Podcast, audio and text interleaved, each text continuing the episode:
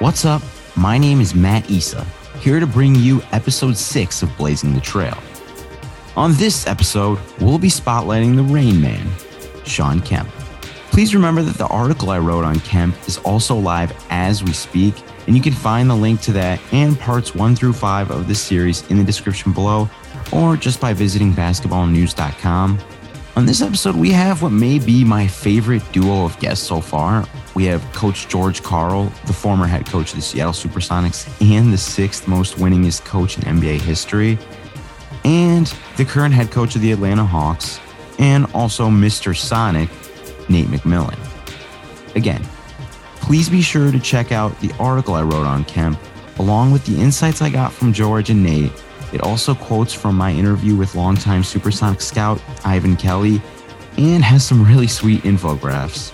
I don't know about you guys, but I am a sucker for really cool like designs and graphics and all of that cool stuff. Anyway, be sure to subscribe, rate, and leave a review wherever you turn to for your podcast consumption. We have so many more great interviews with players and coaches coming up, and I just really don't want you guys to miss out.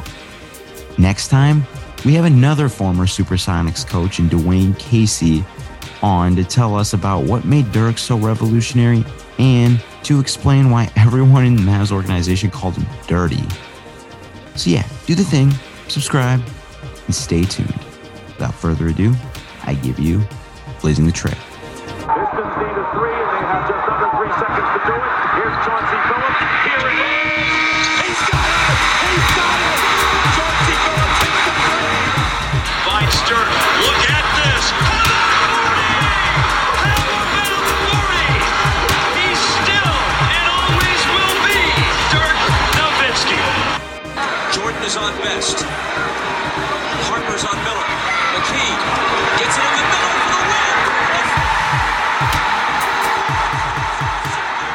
So I want to start out really quickly because, you know, I'm sure a lot of people listening to this weren't, you know, 100% coherent during this time, you know, a lot, maybe younger people, and not everyone went back and watched the Supersonics, you know, like, like a nerd right here. But can you just really quickly, briefly explain Kemp's game, what made him so special? Oh wow. He's a six ten, maybe six eleven. Uh, people don't understand how big he was, and people don't understand how athletic he was, and and people don't give him enough credit for being a good basketball player. You know, Shawn respected the defensive end of the court. Shawn respected the passing of the ball. Uh, you know, was a, was a teammate. Uh, you know, his only weaknesses were, you know, you know, off to, you know, off to court activities, coming to practice on time. I'm not, a, you know, I mean, he and Gary were, you know, they were okay practice players, but they weren't great practice players. I think as he got older, and Shawn got a little better about his offense, and his jump shot came a little bit, and he got a little bit better at the elbows and um, I think he knew he had to practice that stuff to probably be efficient and effective in it. But you know, we had a team in Seattle that was good almost at everything, Mm-hmm. and we had some old veterans and and Dennis Schrempf and Sam Perkins. Kind of, I think, gave Shawn a really good, uh, you know, uh, really good guidance by their work ethic and what they were doing as pros. Uh, and you know, the thing I can all I can tell NBA basketball fans, we played them. We played the Bulls in the NBA Finals in '96, I think, and um, and go back and watch it. He was the best player on the floor that year. I mean, Michael Jordan had a good. Michael Jordan got the MVP, but the best player on the floor in those six games, in my opinion, was Shawn Kemp. Yeah. Now I want to ask because you, you know, you're the sixth, I believe, most winning coach all times. So you've coached a lot, a lot of different players, a lot of talented players. Where does Kemp rank in terms of just, you know, pure athleticism, pure talent among all the players you've coached? I, I don't think I can put five guys ahead of him. hmm You know, the guys that come to mind are the great ones. You know, Julius Erving. Um, you know, uh, a little bit LeBron. Uh, I mean, Shawn was as big as LeBron was, Mhm. uh, and probably taller. But people don't understand. Shawn weighed 265 pounds. I was always amazed when I looked at his weight. I go, he doesn't look like he weighs 265 pounds. He's cut. He's very cut too. Yeah, and you know, he had a kind of a Superman, Dwight, Dwight Howard shoulders to Mhm. thin re- waist. Uh, uh, you know, the great players of like Elgin Baylor. I, I never saw Elgin play, but I heard he was a great athlete. You know, a guy I I I, I, I admired in the ABA, Connie Hawkins, George McGinnis. Um, they don't make him as athletic as as Shawn was and his speed and his explosiveness. You know, he was one of the great jumpers until he got a little out of shape and, and went to the big bulky body. Um, I mean, my first year, I was just amazed. Some of the lobs that Gary would throw, I thought were going to go way out of bounds, and somehow Shawn found them and caught them. Um, and they had a good connection on the court, as our, our team had a good connection on the court. Uh, but you know, we were a defensive team too. We won most a lot of our games because we defended first, and um, Shawn never backed off of a, a defensive challenge. Yeah, and that's that's something I'm glad you mentioned because you mentioned two really important things right there, and I think that's his his rim running, you know, his ability to catch lobs and just finish around the rim, and then very mm-hmm. underrated, underappreciated like rim protector. He was a very good defender, and I feel like in today's game, if you don't have like Nikola Jokic or Karl-Anthony Towns, like a superstar offensive big man, you want them to be like Shawn Kemp. You want them to be that type of big man. And so, like, I'm not trying to discredit anyone's career, but, and of course, like during the time, you could say, you would say for sure that someone like Karl Malone had a better career than Shawn Kemp. But I feel like, and I want to know if you agree with me, if you put the two in today's game, Kemp's Kemp's style probably translates better to what we see today. Would you agree? Definitely, if you if he could have gotten his jump shot out to the three point mm. line. I mean, Shawn was one of the few guys I liked having the ball at the top of the key and playing one on one. Great face up Um, game. Uh, you know, his explosiveness was very difficult for big men to cover. And if you put a little man on him, you put him underneath the basket, they couldn't cover him there either. So it was basically what who you cover him with, well, you know where to go with. And Shawn got really, you know, he had a good basketball IQ and he got a little better at that as he got older.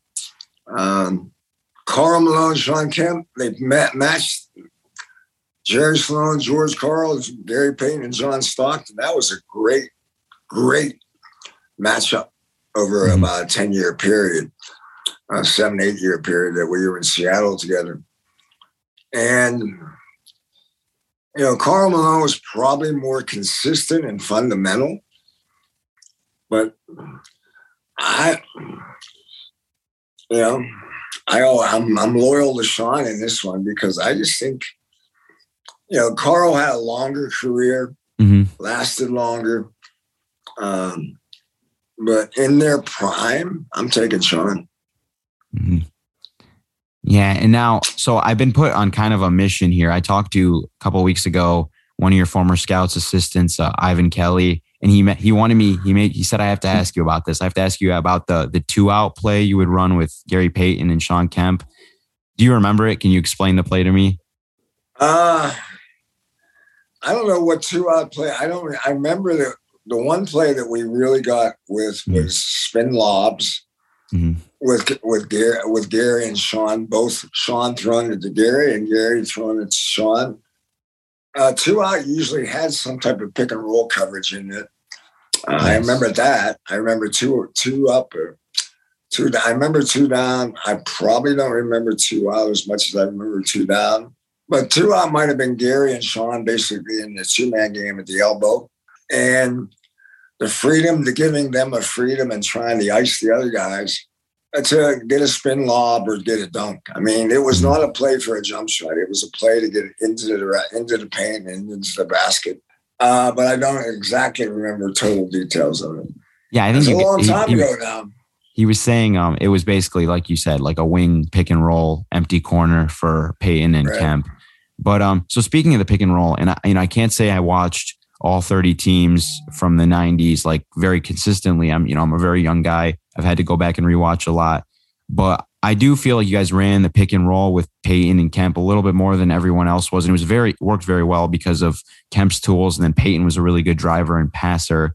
But you guys also posted up a lot, and you know Kemp was a, a strong post up player. He had that power spin move, but he didn't have like the Hakeem dream shake per se. And I'm just thinking about it, like looking back on it, do you wish you ran more pick and rolls during that time? Uh, probably, you know. Mm-hmm. I, I think you're right. We probably ran as much as any of them in the, anybody anybody in the league. Yeah. Um, but uh, the the draw and kick game wasn't there. The post up game Mhm. still was efficient. We had we had a lot of guys who could post up though. We had Gary Payton. Um, we had Shawn. We had Sam Perkins, who was good against a lot of matchups. Mhm. Detlef Schrempf was good against a lot of matchups. So we sometimes got, you know, our post up game. We probably were more confident in Mhm. uh, matchup game. But you know, our best game when we played best was when we created our offense with our defense, with turnovers and Yes. And trying to create. I mean, we we played one year trying to break the steal record, hmm and we didn't get to it. Phoenix still has it, but the steal record is almost like twelve or thirteen steals a game, and we got close, but we didn't get to it. And so when you're stealing the ball ten to twelve times a game, you know that's where Shawn got hungry. That's where he got anxious. When when we got a steal, Shawn went, made an extra effort to get out and get get the dunk. Yeah, and uh, so I was going to wait a little bit to talk about this, but you you've you've you've uh, piqued my curiosity. So as I was doing research on this team and Kemp, preparing for our conversation, I stumbled across a, a very interesting figure. I'm sure you'll smile when I say his name, and I've become very infatuated with his coaching style. Um, Coach Kloppy and that SOS pressure defense.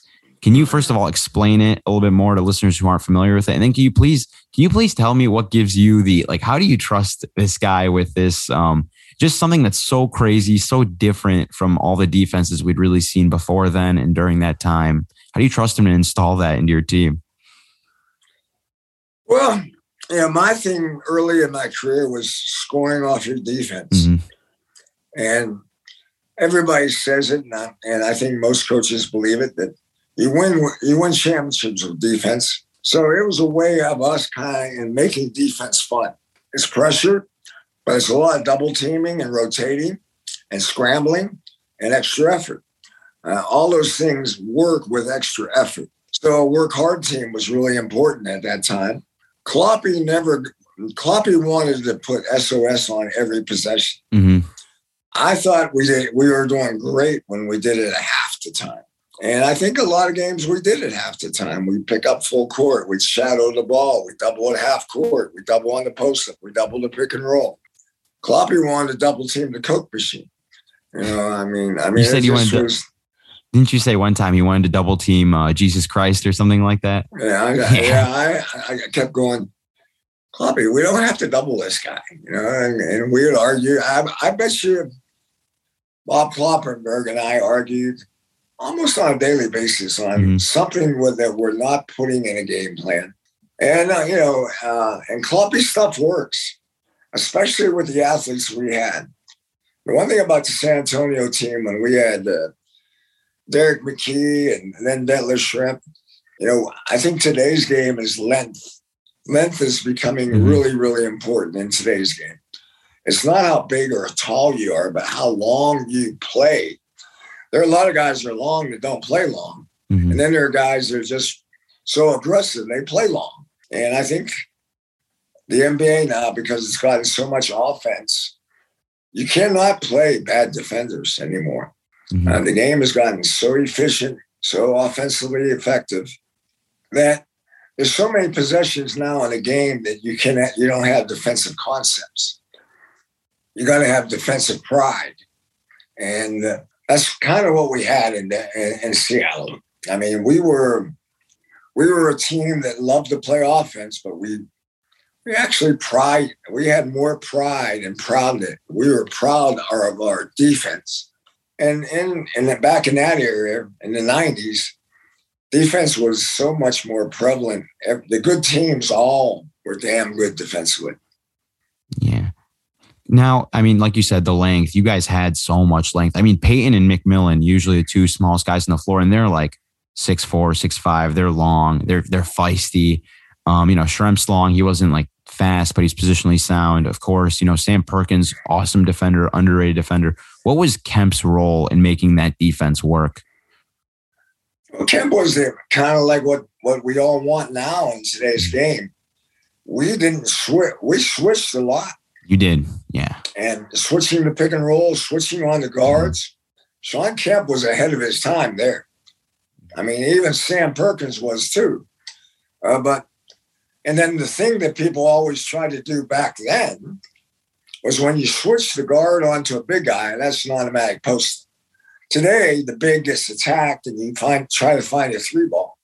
But back, people forget that Gary Payton, the switching worked because of us, was we were really good at double teaming the post up. But Gary Payton and Nate McMillan were damn good post defenders, fronting, mm-hmm. getting around in front, making them throw over the top, and then we got the double team behind. I, I think I think the combination of our big guys could switch and mm-hmm. keep the ball in front of them.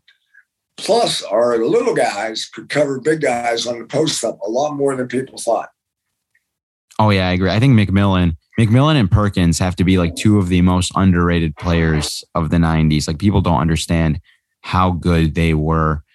Now, coach, we've um we've talked about the defense. That uh, by the way, I can understand why people are always like clamoring for a team to come back to Seattle because that that time was just so fun. The way you guys played defense, like I find myself smiling a lot. And so in my notes, I wrote down this, and I want I'm curious what your thoughts are. I said personnel wise, you guys remind me a lot of today's Boston Celtics. You know, with like Kemp being like smart and Sam Perkins being like Horford and you know we'll talk about um not Kemp being like smart, excuse me, Payton being like smart. Um, and your but your style reminds me a lot of Nick Nurse's Raptors. You guys play an aggressive defensive scheme. You try to get out and run, and you have just so much length. Do you do you agree with that? Do you see the similarities? Have you talked to those coaches over there about what you were doing back then? Uh, you know, I, I think over the years I've talked to you know Gregg Popovich, I think, has become more of a aggressive defensive team. As in the old days, he had two big guys protecting the paint all night long.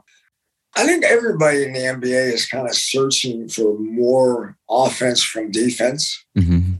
Uh, the double team has gotten lost because everybody's fearful of the three point shot. But I, I, I think you're going to see more aggressive defenses.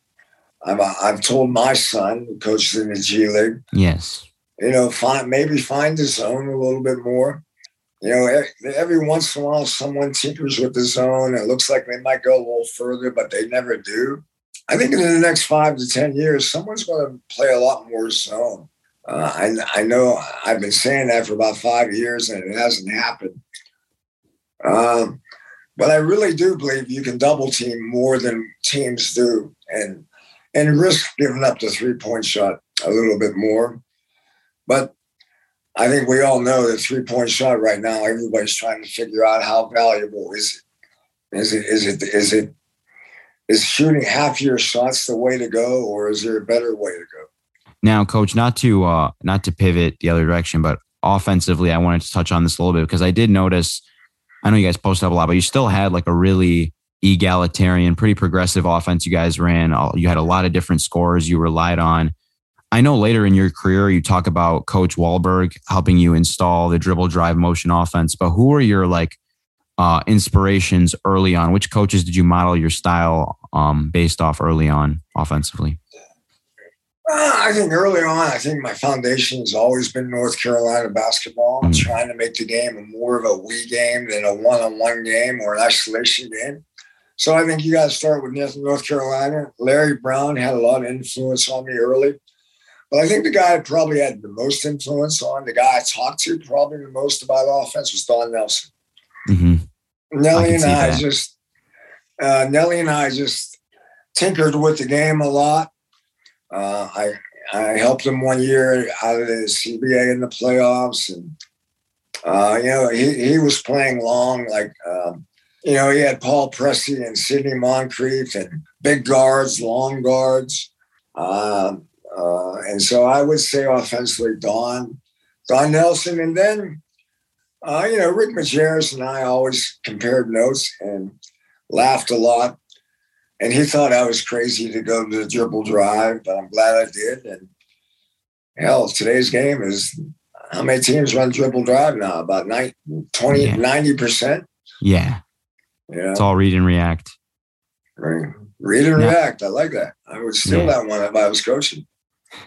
Yeah, you should be. Um, I was gonna say now with Kemp, I'm gonna because you like I said, you know, between me and you, you're a little bit older than me, if you couldn't tell. So I'm gonna rely on you for this part. Before, so when you saw Kemp, when you first saw Kemp as a player, who did he remind you of? Like historically, his play style, that athleticism. I know you mentioned a couple names, but is there anyone who he really? It's like, damn, that's that's like this person 2.0. That's what Shawn Kemp is. That's a hard one. You know, even since, even after Shawn Kemp, the combination of speed, quickness, and power doesn't come together very often. Um, you know, someone always said Sabonis was like Shawn Kemp before he got hurt. Mhm. So before Sabonis became big, he was a little more on the thinner side. He played outside a little bit more early in his career. I did not see him play a lot, Yeah. uh, but that's not a good one. A skinny Dominique Wilkins would be the only guy that I would kind of, you know, Dominique Wilkins had had some power to his game. He had some explosive to his game. You, you're going to have to help me on that one. Um, you know, the guy that I thought played a little bit, but wasn't as big as Shawn was James Worthy. Uh, Yeah. early, early in his career, he was more of a rim runner, a, Yeah. a rim finisher. Isolationist kind of. But I mean, I mean, people don't understand how how big he was and how strong he was now, and how athletic he was. hmm See, the one that came to my mind, and I haven't I haven't seen a ton of him, but kind of reminded me a little bit of like Darryl Dawkins, just a little bit with the rim running, the in the, the high flying. Yeah, well, Darryl never got to uh, an outside game. He never Mhm. got into being a, a shooter. Yeah, Kemp had And developed Shawn, that yeah, that face up jumper in the mid '90s. yeah, Shawn was series. more of a, and you know, you said it. You know, his post up game was good, Mhm. but his face up game was probably what he was confident in more Yes. than the post up game. I agree. So, but now turning to the future, since Kemp, I, I have three names I can think of, but I want to hear you first. Who who in today's game kind of reminds you of Kemp? Oh man. Well, I'm not a big fan of big guys, post up big guys, because it's such a low efficient game. Uh, so it's going to be a guy that can score points out facing the basket out front. You're going to have to help me. Throw some names at me, and I'll say yes or no. So the first one he doesn't play anymore, but in his prime, I think offensively, defensively, Kemp was a much better defender. But um, Amar'e Stoudemire offensively reminded me a lot of Kemp. That's a good one. Yes, Not you know not as big as Shawn, but was very effective outside and inside. It was a hell of a runner. he had the vacuum guy- hands too. Guy named Steve Nash was pretty good with him too. Yes, Steve Nash. He's also um just a sidebar. He's actually Steve Nash is also part of the series I'm working on. I um he was the first part of the the series. This is a 10 part series, 10 different players.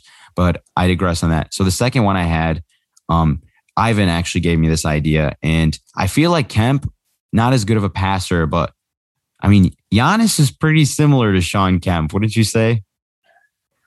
When I first saw Giannis, he looked, he reminded me athletically Mhm. and explosiveness and length.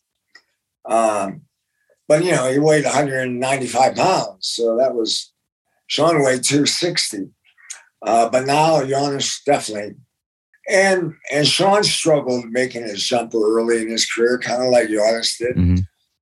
And yeah, I like that comparison because you know Giannis went on to go to the NBA Finals and win one, and Shawn got there once. We should have gotten there at least one other time if we didn't choke away some opportunities. Yeah, I like that one better than him. Yeah. Today's Giannis, not. I mean, Giannis when he was younger was explosive and skinny, but not powerful. hmm Now he's powerful, and he's probably my favorite player right now in the game. Yeah, I mean, I just uh, I called Giannis when I wrote an article a couple weeks ago, a couple months ago, excuse me, on Giannis. It was I called him the the ultimate scavenger of like the low hanging fruit. So like great offensive rebounder, he could finish lobs, he could rim run, fast break. He was incredible. And then I started watching Kemp, and I'm like, whoa, this is like everything Kemp does. Like this is awesome. And he was doing it, you know, in the '90s. So you can only imagine. Again, like I said, the passing. Giannis is a better passer than Kemp was, but I'm sure that would because that wasn't really prioritized back then for a guy like Kemp to be yeah. a good passer. In today's that. game, you would probably make Shawn pass the ball a little bit more. Mhm. You'd probably get more facilitate more. touches as a playmaker. Yeah, I, I agree. He probably run the pick and roll, honestly, a couple times. Yeah, I mean, uh, we we experimented with Mhm. Shawn with the ball and Gary setting the pick and roll for Ga- Shawn. We didn't run it a lot, but every once in a while we ran. it. Now, so you know, as I said, like everyone loves those '90s Sonics teams. You you've coached a lot of really great teams in your career, but what was it about coaching those Sonics teams in that era that made that experience a little bit different for you? Well, you know, when I went to Seattle, I mean, I was just, it was a, it, it fitted, it fit my mentality of where mm-hmm. I wanted to go, being more aggressive defensively, kind of playing Carolina basketball, and then having athletes. I, you know, I don't, I'm not saying I was the first guy to kind of recognize the game was going athletic, but I really believe I, I was really ahead of the curve, knowing that the I game- agree. the game was going athletes, going faster, and slow down might win you games, but it's not going to win. It's not going to expand your talent level to winning a championship. And uh, and Bob Woodson in Seattle was a guy that that he and I were together on more and more athletes and speed and and playing fast. You know, we made those quiet trades. We traded Benoit Benjamin for Sam Perkins. Then we traded Derrick McKey for Detlef Schrempf. And the one that got us over the hump was when we made, traded Kendall Gill for Hersey Hawkins. Mhm. Kendall Gill's the better athlete. Hersey Hawkins was a, a quietly really good defender. Mhm. And we get Hawk was our guy that could save Gary and Nate for the fourth quarter. You know, we could put Hawk on all the good scores. He'd work his tail off. And then if we needed the flip flop, we could put Gary or Nate on that guy at the end of the game. And then always having different faces to cover people works, I think, really well. And then, you know, the other thing that was evolving in the late 90s and early early 2000s is the three point shot. And we we didn't shoot a lot of threes, but our team was a good three point shooting team. We probably should have shot more. The analytics now would probably say we should have shot more threes. Yeah. Even uh, I talked to Coach D'Antoni for the Nash portion of this series, and he's like, Yeah, man. And they shot a lot of threes. You know that. He's like, I wish I shot more. I wish I would have just kept, I wish Nash would have taken 10 threes a game. And it's just Well- crazy. Like, because how would you know at that time, you know, what was going to happen? The guy that should shot more is Stockton. hmm Stockton I agree. Was a, Stockton agree. was a hell of a shooter, and he never shot it unless he had to. hmm Well, because I feel like it's probably the way he was coached back then, just because point guards, you're taught, you know, you got to set everybody else up and you can't really look for your own until like it's absolutely necessary. I agree with that. Uh, You know, I think our league has evolved into a shooting point guard Mhm. league more than I, I personally like more point guard mentality. But you know, we're also finding more point guard mentality in this in the point forward, and now even like Jokic, your point center.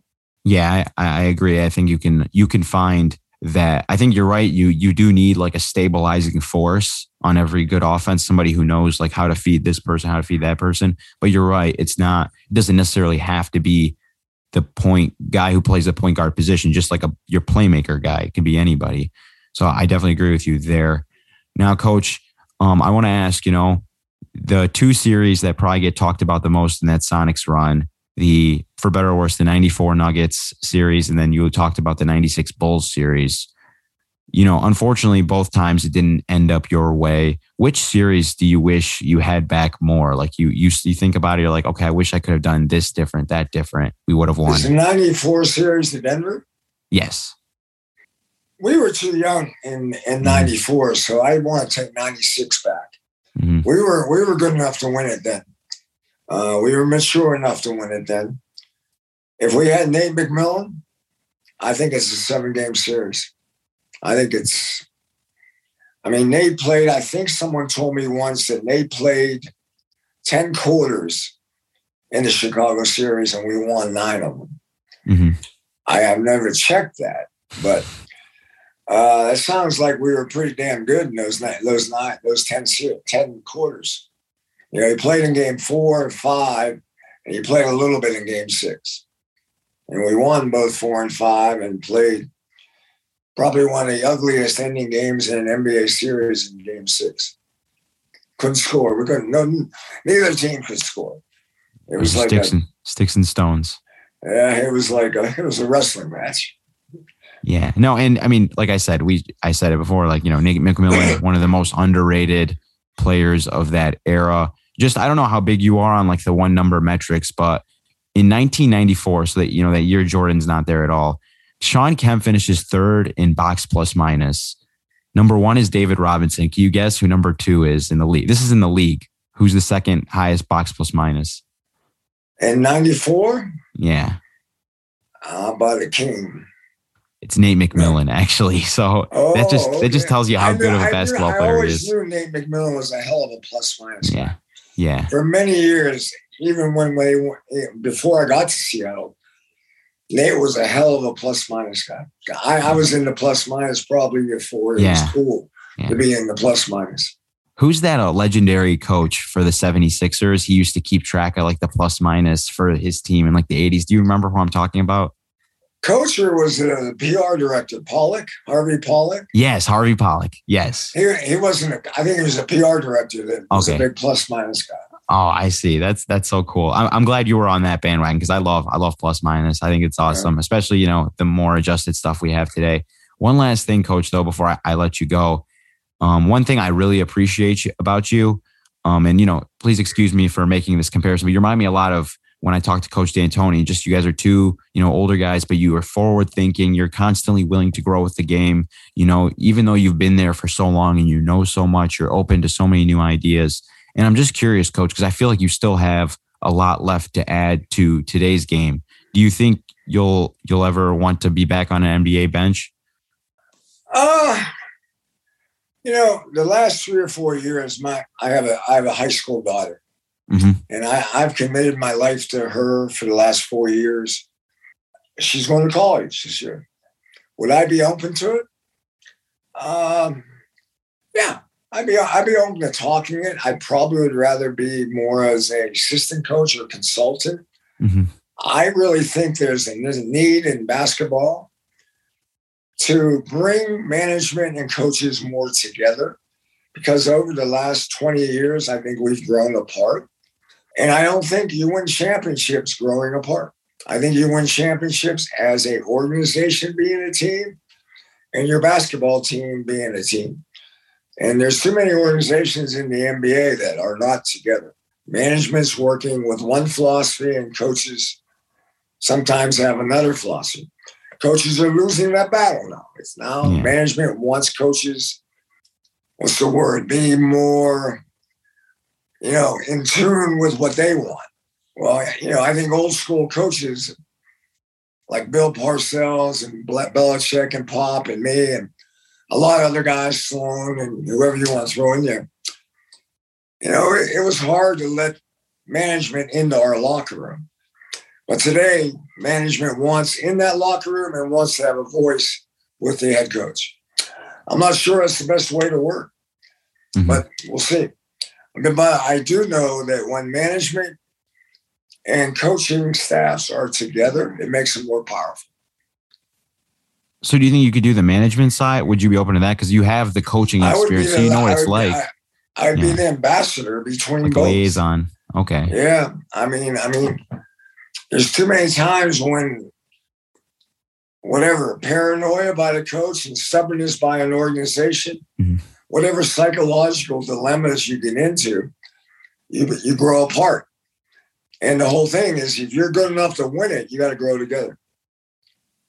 Mhm. No, I 100% agree, coach. And I think that's like a life lesson that um that people should just take with them in any organization in life is just like cohesion, teamwork, Right. camaraderie, trust, trust.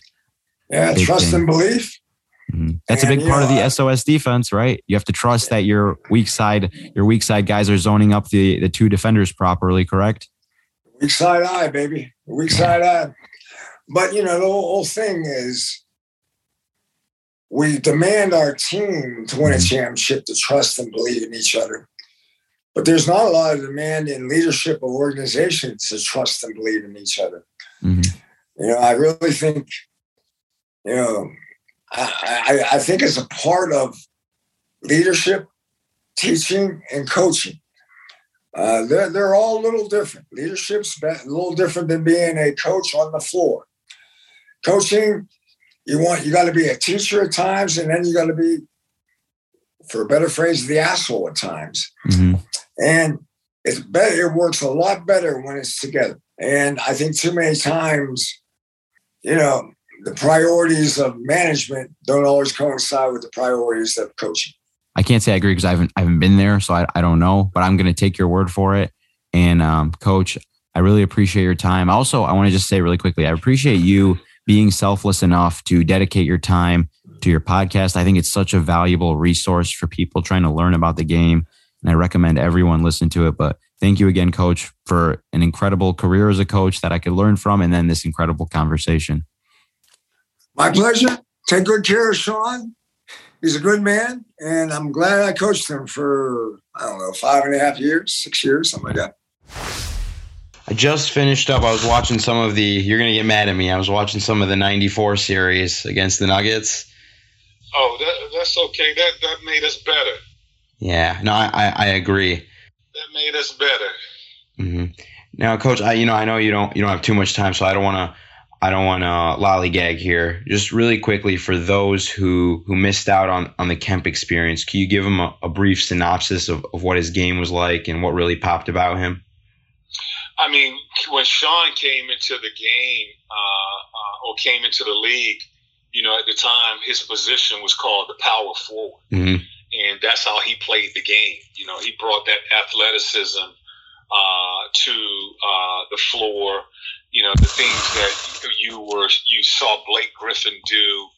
Uh, you know, back in the 2000s, is, is Shawn Kemp was doing all of that before Blake Griffin. Just explosive, uh, very athletic, uh, powerful. Um, I'm, you know, they we we called him a man's child, a man child. You know, because he was really uh, a child, a young uh, player playing against men at that time. I think Shawn was 18, 19 years old when he came into the league, and he was going up with you know guys like Malone and and and Lucas and and you know those big, strong, powerful Mhm. uh, power forwards. Yeah. Now, um, before I ask this next question, you kind of you kind of got to that. You talked about the the lob finishing. Um, another thing, you know, he was really really underrated rim protector. And just really quickly before I get into that, so I was I I, I found a stat the other day, right? Um, I don't know if you were aware of this, but you you as a player were incredible with the plus minus stuff. The plus minus data loved you, right? And in 1994, one of Kemp's best seasons, he finishes third in box plus minus. This is a different variation from the basketball reference one. This is one that was created by Ben Taylor. But um, you've Kemp finishes third in box plus minus. David Robinson finishes first in the entire league. Who who do you think finishes second?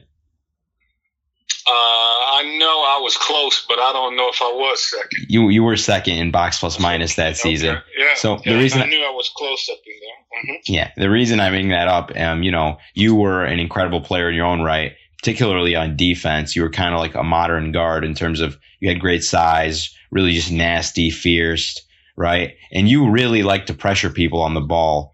But how much does having a guy like Kemp on the back line, somebody you can trust to get your back if you do slip up. How much more comfortable does that make you? How much more apt does that make you to take risks? How much more of a luxury is that? Well, it wasn't one guy. You know, Mhm. our system was based on, you know, Coach Kloppenburg. Yes, the SOS wanted- pressure we- defense. yes, we wanted to. Uh, we wanted a fast tempo. Mhm. So the way we could create that fast tempo, we wanted to trap, and we had Gary Payton, who was probably you know the best you know pressure uh, guy in the league Mhm. uh, at that time. You know the glove, and then you had uh, you know guys like myself and Shawn Kemp, who were playing like free safeties. Mhm. and you know with the speed and athleticism that we had the combination of gary payton uh, myself hersey hawkins uh, shawn kemp being athletic uh, at that time uh, sam perkins was was a really a power forward that has slid to the center spot for us. Uh, we was really athletic. We wanted to force the tempo by trapping and you know forcing you to shoot quickly or trying to turn you over. And, you know, there were many times where Shawn and I were playing in the passing lanes. I, I Mhm. don't recall the years, but, you know, I was all defensive team. Uh, you know, a couple years, I led the league in steals. Mhm. So that was just the fuel fuel for us to get out and run because we had a guy like Shawn Kemp, and as you mentioned, uh, if if we didn't get the steal, Shawn was so athletic uh, that he was blocking shots and protecting the rim. You know, we didn't have that big center, you know, like the Olajuwons and and and uh, Patrick Ewings and guys like that to defend the basket. Uh, Shawn was our guy, our uh, you know, our leading shot blocker. So he was coming across when you thought that you had something easy. Uh, he was erasing that stuff. Mm-hmm. Yeah, really, really quick, coach. Just because I, I was going to try my best not to mention him, but I was just, um, you mentioned him, so I'm going to just really quick ask the question: How much, how much endurance does it take? How much like training does it take to be like um, prepared for the Kloppy defensive experience as a defender? For you, all the running you have to do, all the pressure, all the trapping, all the switching. Well, it was it was just fun. I Mhm. think he created a style of play with the players that he had. You know, we we uh, you know Gary was really good on the ball, pressuring. Uh, we could switch. You know, the switching and you know what teams are doing uh, now. We were doing that then. We were switching one to five. We Mhm. were uh, Very modern. Team team calls it icing keeping the ball on the side. We were pinning you on the side on, against pick and rolls and fully rotating and, you know, taking you out of, of what you wanted to run. We, that was the strength of our, our game. We would take you out of what you wanted to run, similar to a Miami defense. Uh, you look Mhm. at the Miami defense. The gapping. now, Yes, uh, Miami, uh, Boston uh, this year, Toronto, hmm where they were switch. They had big guards and they had light size uh, guards. You know, Gary would Gary was a big guard. Uh, he played bigger than he was. You know, so he would switch on those bigs and then he would front the post, and we would dare you to throw the ball over the top. Matter of fact, we wanted you to because it, uh, we wanted to we wanted you to throw into traps. We wanted to try to again force that tempo. So what Coach Kloppenburg was doing is basically coming up with a style of play uh, that fit our team. And George Karl wanted us to run, you know, so we we we forced the issue. We pressured, we trapped, we uh, we we schemed, we, we we just we switched. You know, we did all of those things uh, because we knew we could disrupt you hmm and take you out of what you wanted to run. Yeah, you guys were just super modern. And the thing about Kemp, we've talked about it. We've talked about the play finishing, the rim running, the lob finishing, the backline defense, the rim protecting. And that sounds like if you don't have, for example, if you don't have Nikola Jokic, if you don't have Karl-Anthony Towns, like an offensive supernova, in today's game, you want your big man to be Shawn Kemp. You want him to be the rim runner, rim protector. Is there anyone in today's game you look at and it's kind of like, huh, he kind of reminds me of Shawn Kemp? I mean, Shawn could definitely play. Oh yes, now. yes, He he he would he would fit into uh, perfect. You know, this game hmm today because he was so athletic at the four. You know, he was a big that could do everything. I mean, he could shoot it, he could run, he could catch, he had great hands, he could dribble, he could pass it. Uh, you know, defensively he could switch. You know, he had he had the he had the the swag to. I mean, he he would he would fit right in hmm to uh, the league uh, today. I'm trying to think of a guy uh, that played. I mean, uh, Bam, maybe. You know, just Bam is a Bam is really a power forward, hmm and you know they've just slid him to the center position because of you know the league has changed. But his athleticism, being able to handle the ball, being powerful, catching lobs, dunking the balls. I mean, Bam would probably be one of those guys that I would uh, compare to Shawn, but Shawn was, I think, more powerful. hmm Uh, you know, just I mean, I mean, you know, Bam is developing into that player. Shawn came into the league as that guy. You know, so Bam would be one guy. Um, yeah, most of your fours and fives now are finesse players. hmm So it- it's hard to compare them to Shawn. Shawn was a power player.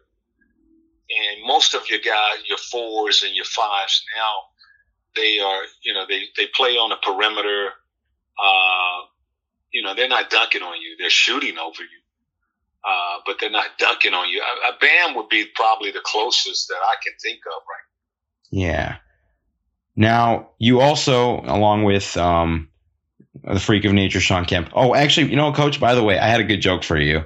You know, you know how uh, you know how Kemp would fit in. You're gonna like this. You know how Kemp would fit in? How was that? He'd fit in like a glove. yeah, exactly. He would. Now, so as. I just had to get that pun in, but um, Yeah.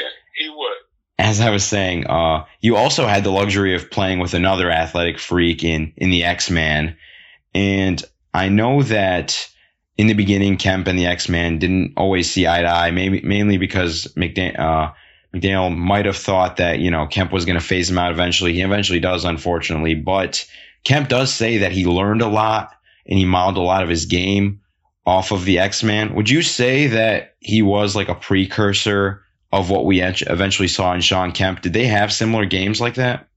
They did have similar games, but they were different players. Mhm. Uh, in the sense, they both were power power players. Uh, X Man was he was athletic, uh, but he wasn't the hot flyer Mm-hmm. like Shawn. Uh, X Man was more of a back to the basket player, uh, where you know Shawn is just going to power over you. Uh, you know, X Man his his you know he played the X. You know, X Man was a small forward Mm-hmm. in the league at that time. X Man would be a he would be a four or five in the league now. You know, so you're comparing the two, and they play different positions. You know, uh, X Man was big and thick. I mean, the players were just different then. Mhm. Uh, you know, X Men, uh, we would drop it to the post, and I don't, I don't know if I, I've seen a more smoother turnaround jump shot over the right shoulder uh, than X Men. Uh, you know, he would just uh, get you on his back. You know, one dribble or two dribbles to the left, then turn back to his right shoulder and just shoot over the top of it. Uh, unbelievable mid-range game.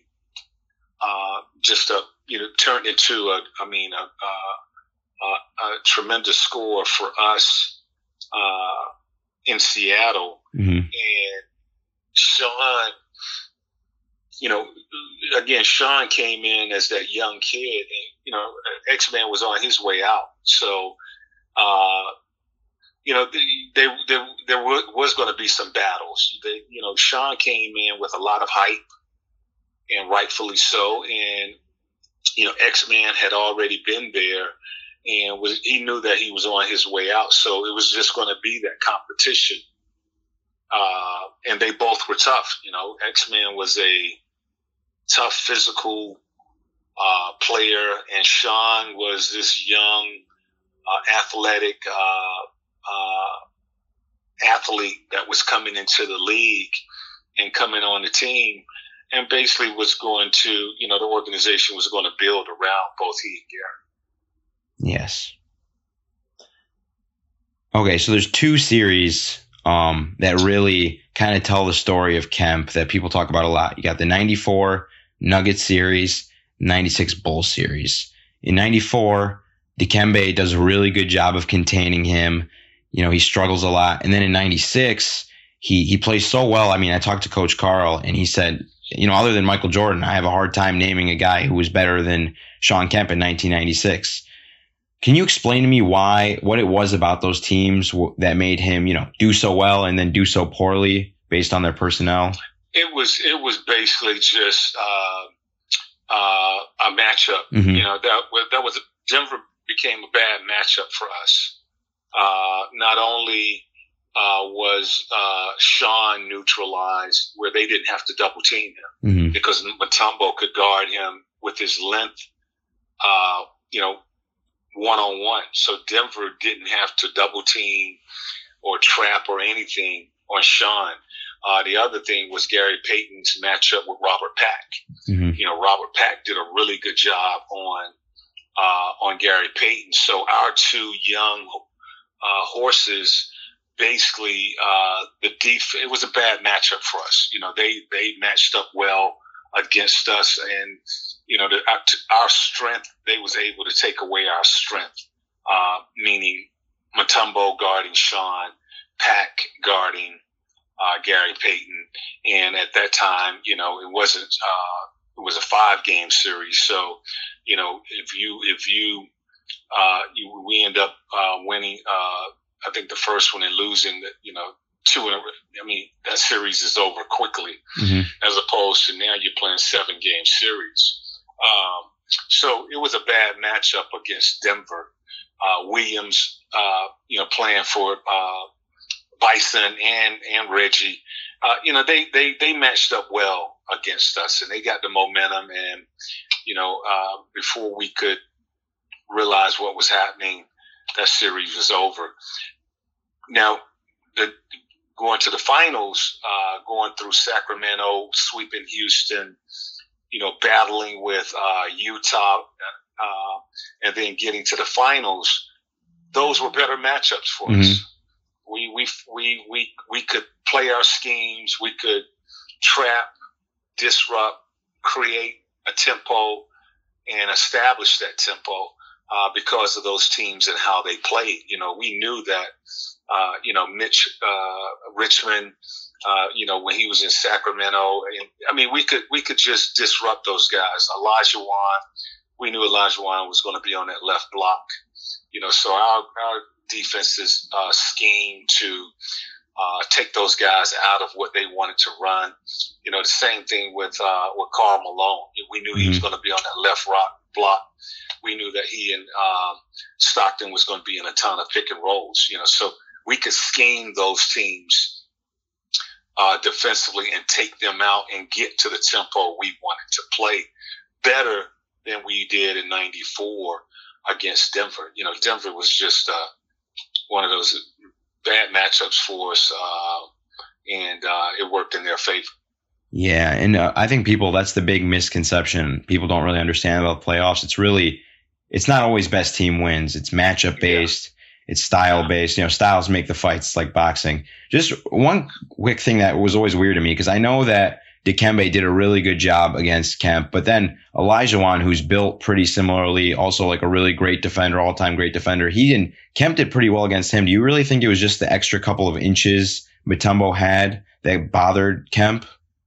Yeah, but the the, the, the difference in the two was, uh, you know, Kemp really wasn't a shooter, hmm you know, and he really wasn't a back to the basket player. No, he only had a power move, really. He had a power Yeah. move. So the way that Mutombo guarded him, uh, Kemp had to get- to the rim, and Mutombo was right there at the rim. Mm. and you know, so that that was a problem. Olajuwon is was a was a great defender off the ball, but he didn't he, he didn't guard he didn't guard Shawn. hmm He, he was he, he was helping. So by the time you know, I think uh, uh, God, I can't think of his name. Thorpe uh, that played for Houston. Otis Thorpe. Otis Thorpe. hmm By the time Otis Thorpe, I mean, Shawn would go around Otis, and by the time Olajuwon was able to get over there, you know, Kent was at the rim. And again, we were creating transition by Mhm.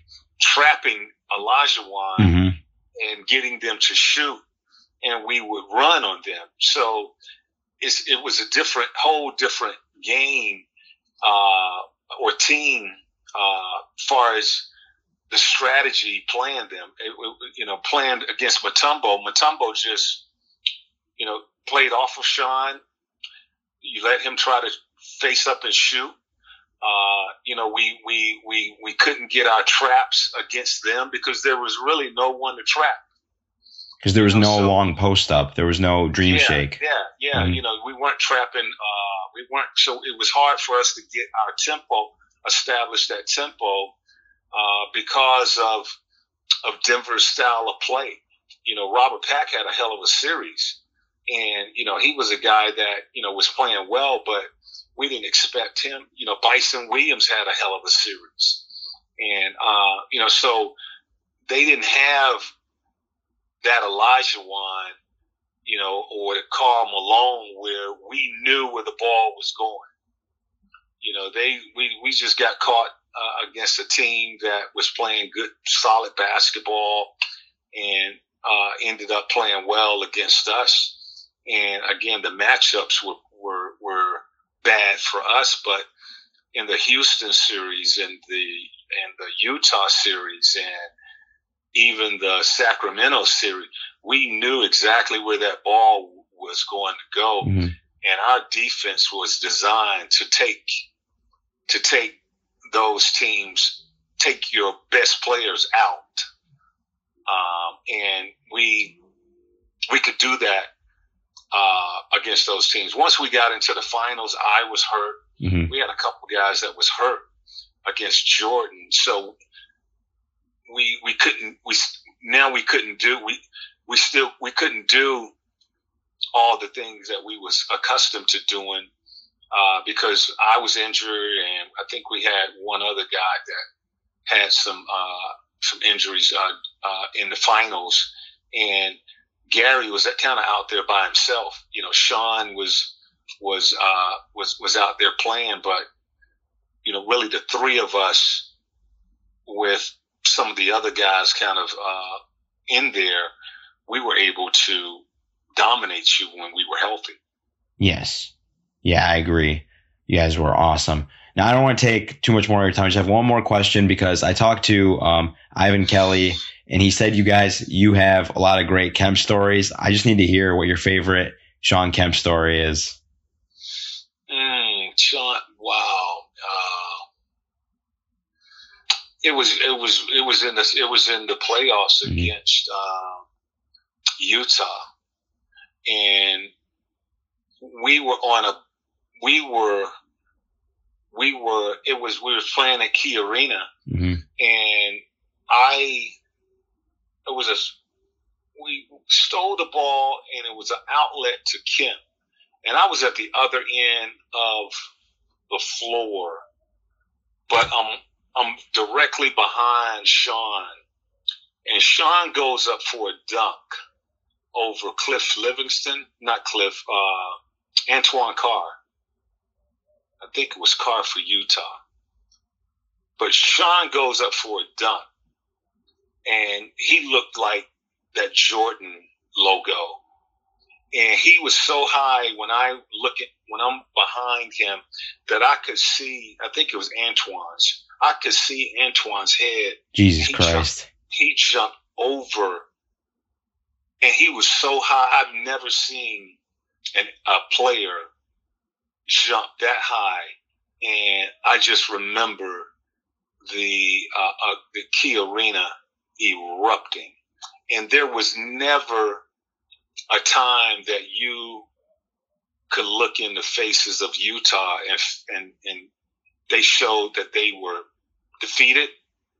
After that dunk, we knew we had them. We knew we had them. Yeah, that's that's awesome. I just you know that reminds you ever seen the movie Cinderella Man? Uh, I've seen part of it. Yeah, well, so um, he knocked uh the the big heavyweight macho guy, whatever, Max Baer. He like he knocks um, who who was the actor playing him? I can't remember right now, but he knocks him down, right? And the guy gets back up.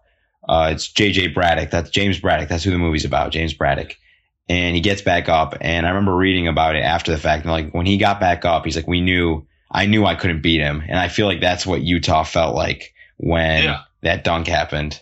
when that dunk Hmm. happened and the the arena erupted, you could, could see their body language like, hmm "Oh my goodness, oh my goodness."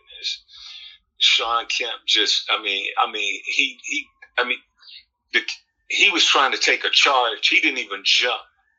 He was just trying to take a charge, and Sean had a running start maybe two or maybe three or four dribbles, and it's like he just took off maybe right in, inside of the free throw line and jumped over him. And I'm looking at it from the other end, and I could see I could see Antoine's head because Shawn was so high and his legs were spread. And he, it was, it was like, it's, ju- I, get- I'm getting chills just I, I can tell. talking about. Yeah. Thanks again so much for listening to this episode of Blazing the Trail. If you enjoyed this, be sure to subscribe, rate, and review. It goes a long way towards raising awareness for this series. Hey, I don't make the rules here, just the podcasts. Also, be sure to download the Basketball News app for notifications when new articles and podcast episodes come out. From me and all my other wonderful coworkers at basketballnews.com. That about does it for me. I'll see you guys next time for the Dirk Nowitzki episode. But in the meantime, be safe and have an awesome day.